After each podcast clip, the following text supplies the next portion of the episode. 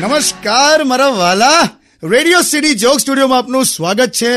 શ્રી ગણેશ કરીએ આપણે કિશોર કાકા સાથે ગુડ મોર્નિંગ કાકા કેમ છો મેં મજામાં જ છું પણ તને શું થયું છે કમ આવો તૈયાર થયો જ? Shirt white pant white boot white ભાઈ અગ્નિપથ પિક્ચરમાં અમિતાભ બચ્ચન જ્યારે હાથમાં ગણપતિની મૂર્તિ લઈને ચાલતા હોય છે ને ક્લાઇમેક્સમાં ત્યારે એમણે હવા ટોટલ વ્હાઈટ કપડાં પહેર્યા હોય છે એટલે આજે કેવું ગણપતિનો તહેવાર છે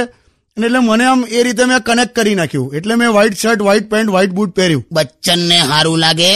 તું તું લસ્સીના ગ્લાસ જેવો લાગે છે મને અહીંયા સુધી એવું હતું કે કંઈક ને કંઈક અડવિતરું બોલશો જ તમે મને આજે આવો તૈયાર થયો છું ને એટલે એટલે પણ તૈયાર એટલે એ ફિલ્મ છે એ બચ્ચન છે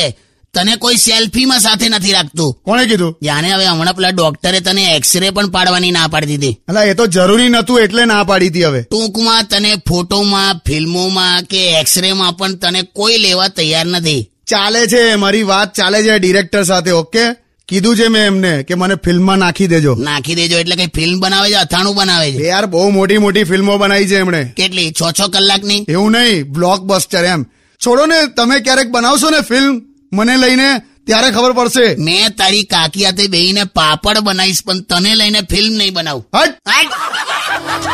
હટ! only on Radio